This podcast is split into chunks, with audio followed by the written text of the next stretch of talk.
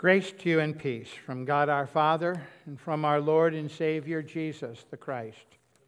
Amen.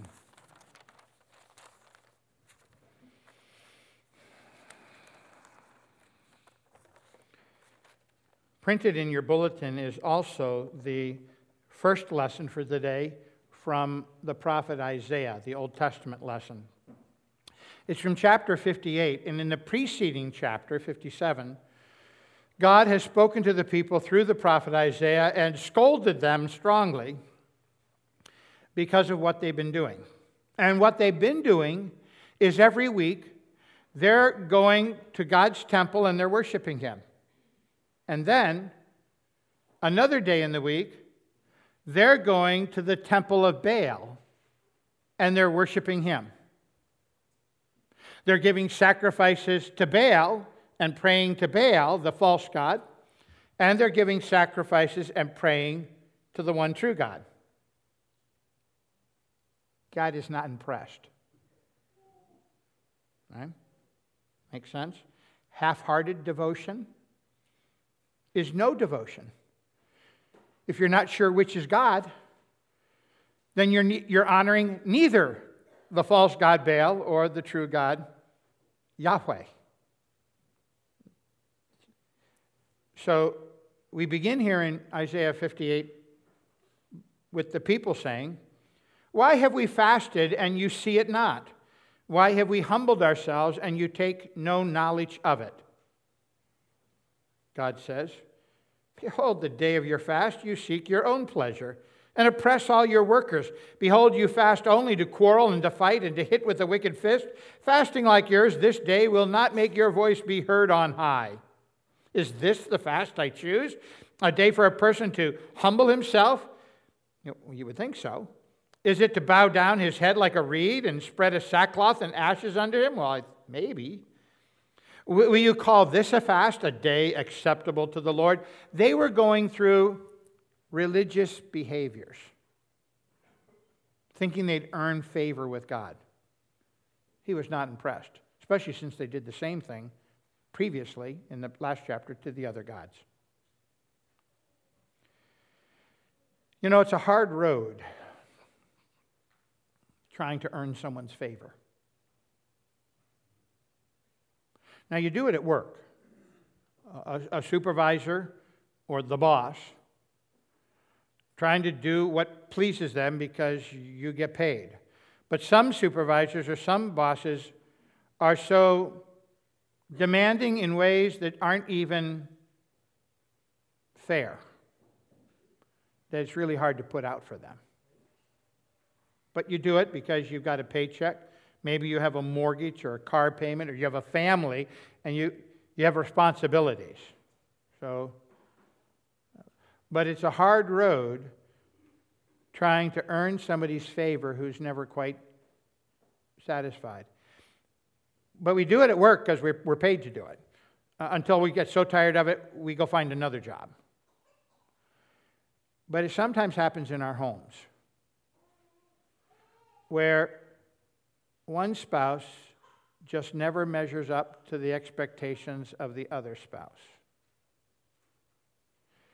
And where one person is always trying to please and earn the favor of the other, that's a hard marriage. They can stay married, but it's a hard marriage. Sometimes it happens with parents and children. Some children grow up in a home with such demands that are never met, that they're always trying to earn mom and dad's favor. It's a hard way to grow up. And it's damaging to the soul of a child and impact them the rest of their life. So, whether you're a worker, whether you're a child, or whether you're a spouse, trying to earn someone's favor is a hard path to travel. The people of Israel are trying to, well, trying to please everybody, different people, different ways.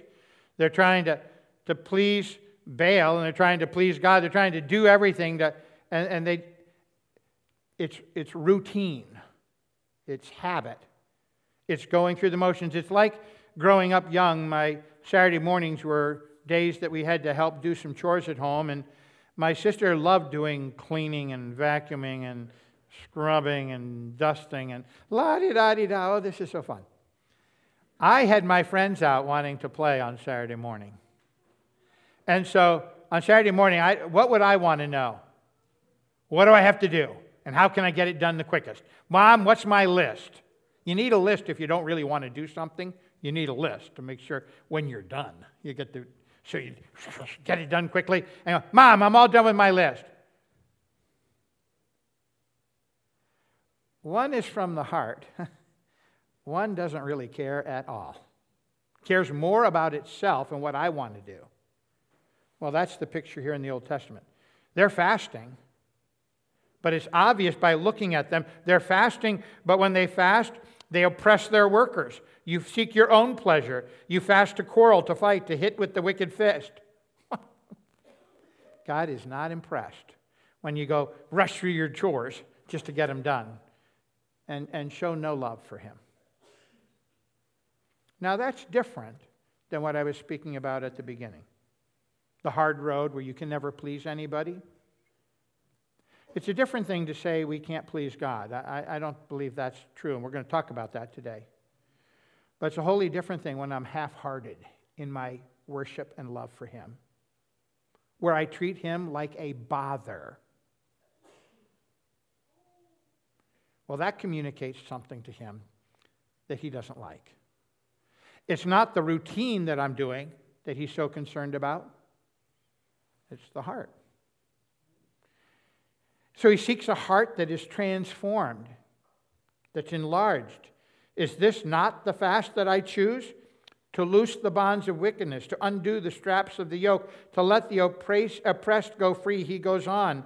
Uh, to let a love of God come into us that, that this love transforms not only what I'm doing for Him, but it, it changes my life and how I interact with others.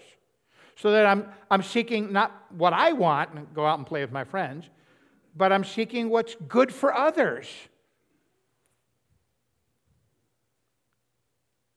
The, sec- uh, the psalm today is in the same vein as last week's psalm. Remember, who can dwell on the hill of the Lord? Who can live in God's presence?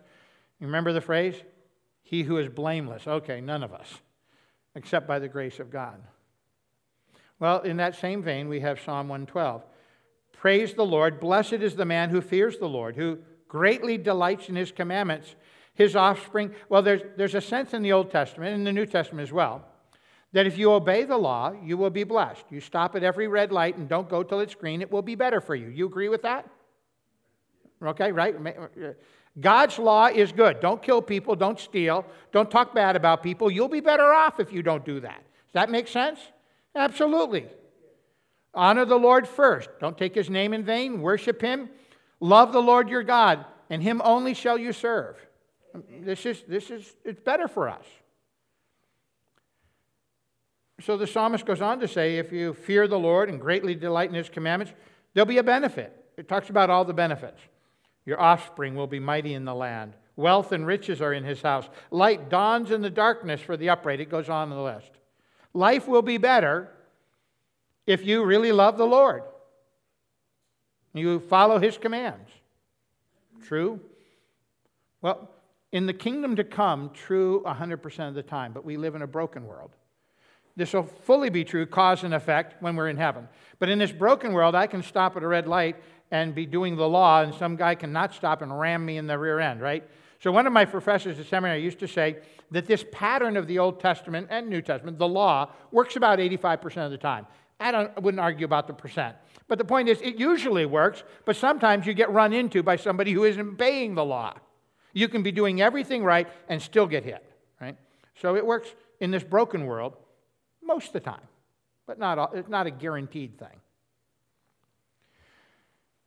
But what the psalm really talks about is not, so, so we know we're supposed to do it, but then we're, if we're honest, we're more like St. Paul, who in Romans 7 says, The good I want to do, I do not do, and the very evil I hate is what I end up doing.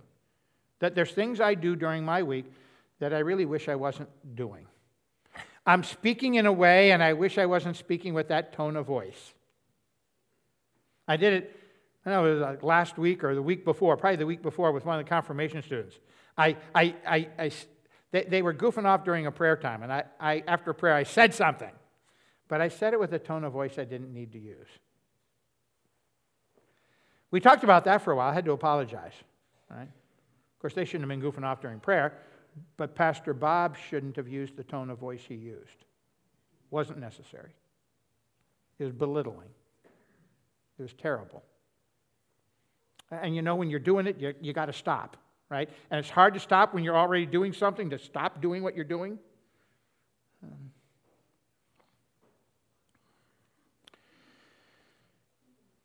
How do you, the, the psalm begins this way it's not about obey, obedience, but about the heart. Praise the Lord. Blessed is the man who fears the Lord, who greatly delights in his commandments.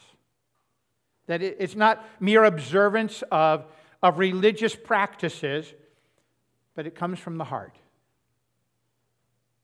Blessed is the person who greatly delights in the Lord. How can we do that? How can we obey the commands? How can we, how can we do it from our heart?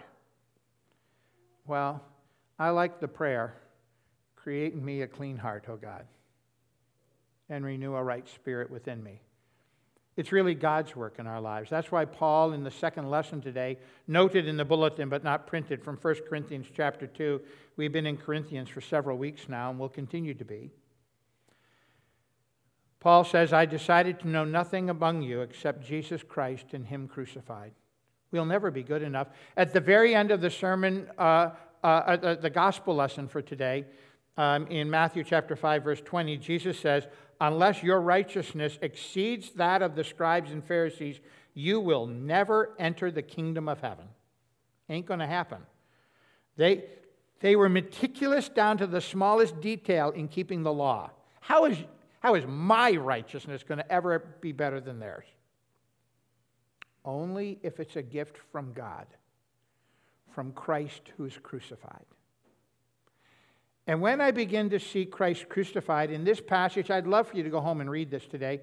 Paul talks about the wisdom of God being different than the wisdom of the world. In fact, in the world's eyes, God's way is foolish, but, but God wishes to work into the heart, to change us from the inside out. And when He changes us from the inside out, we're not just doing religious observances, things we ought to do but I'm more like la di da di da di da, doing what I love to do, cleaning. Because somehow my heart has been transformed into being a person who wants to do that. That's a gift of God. God, Christ crucified, who renews us and shapes us and changes us. Yes, the law is true and it always is, but how will I do it? Because I, I work hard or I get some self discipline? No, because if I want to, if He changes my heart. Paul, at the end of the reading, talks about two types of people. We impart this. He says, the message of Christ crucified, which is the power of God and the Spirit of God and revealing and changing our hearts. We impart this in words not taught by human wisdom, but taught by the Spirit, interpreting spiritual truths to those who are spiritual. The natural person does not accept the things of the Spirit of God, for they are folly to him, and he is unable to understand them because they are spiritually discerned. The spiritual person, he goes on to describe the spiritual person.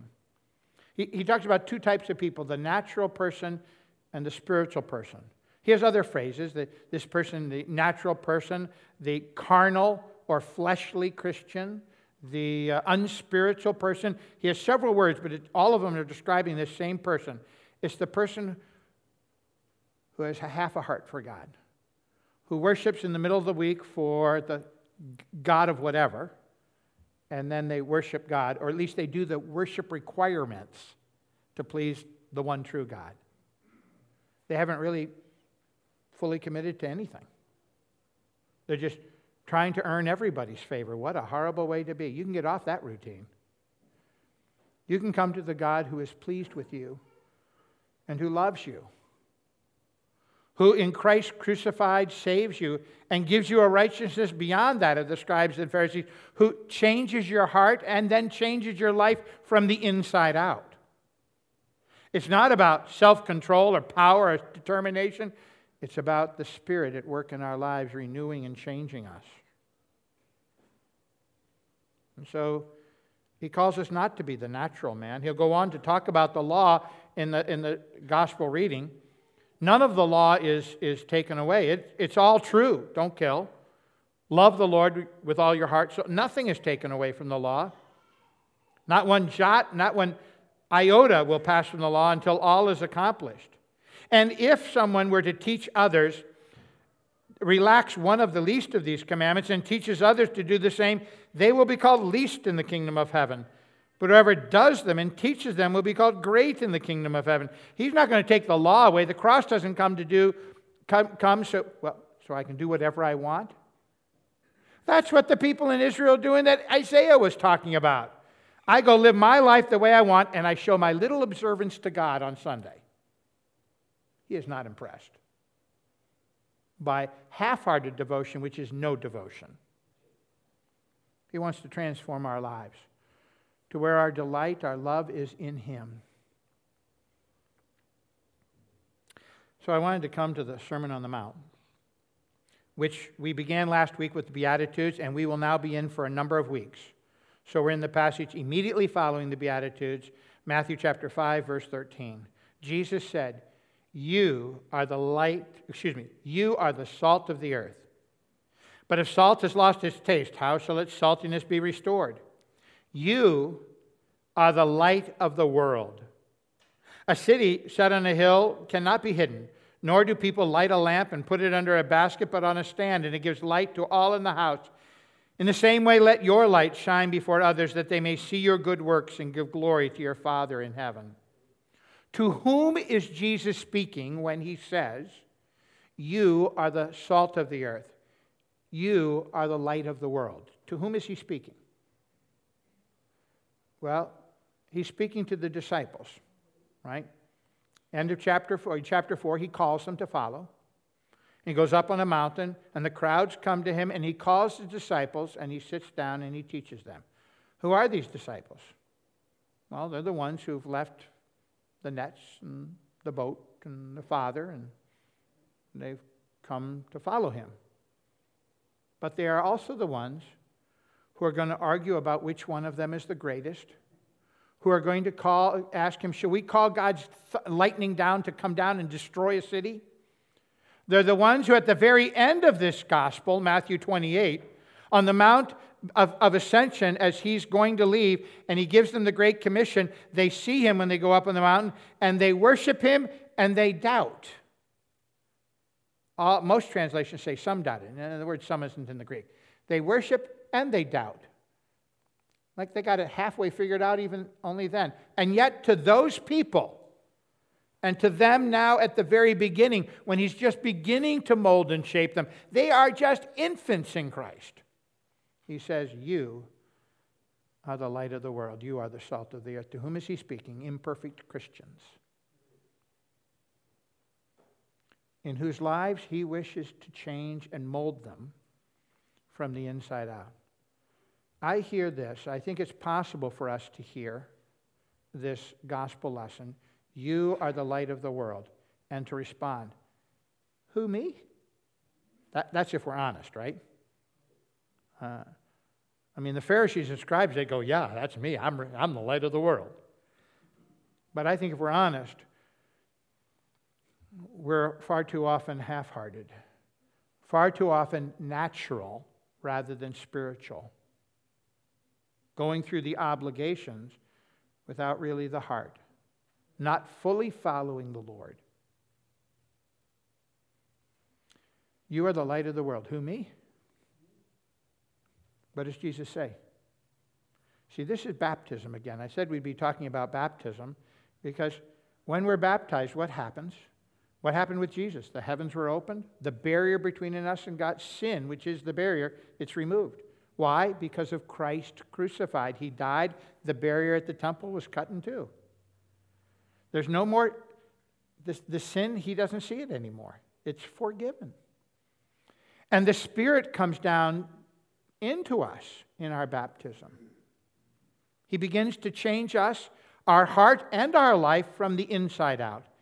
And He calls and speaks, and He calls us His child, and He gives us a commission. What happened with Jesus, with whom I am well pleased, is His mission to start the, uh, to be the servant of Israel, the Messiah. And he, in our baptism, the, the child is anointed with oil and hands are laid on, or the adult. The person baptized is, is cleansed of their sin in the washer, washing of the water with the word. They are laid hands on and anointed with oil for the Holy Spirit to come on. And then a light is taken and lit from the paschal candle, and it's brought down and, and given to them if they're old enough or to one of their sponsors. And the candle, we tell them, Jesus is the light of the world. But now that he's come to live in us, what do we say? You are the light of the world. Let your light, these words, let your light shine before others, that they may see your good works and glorify your Father in heaven, that they'll see the light. All of us, you are the light of the world, you imperfect person, and he's he's believing that as he puts his light in you, that your life will be transformed. He's, speaking to the disciples, these imperfect people just like me. You are the light of the world. You are the salt of the earth. It makes me want to pray. Create in me a clean heart, O God, and renew a right spirit within me me and my imperfections at work, at home, in confirmation class, in the world. I am the light of the world. Who, me? Yes, Bob, even you. Because my light shines in you. And Jesus believes his light is going to change your life so that you aren't a person who's just half hearted in your devotion to him. Not just focused on the natural man, doing what you want, but calling you to follow him and then let your light shine, his light in you, shine to the world. Amen.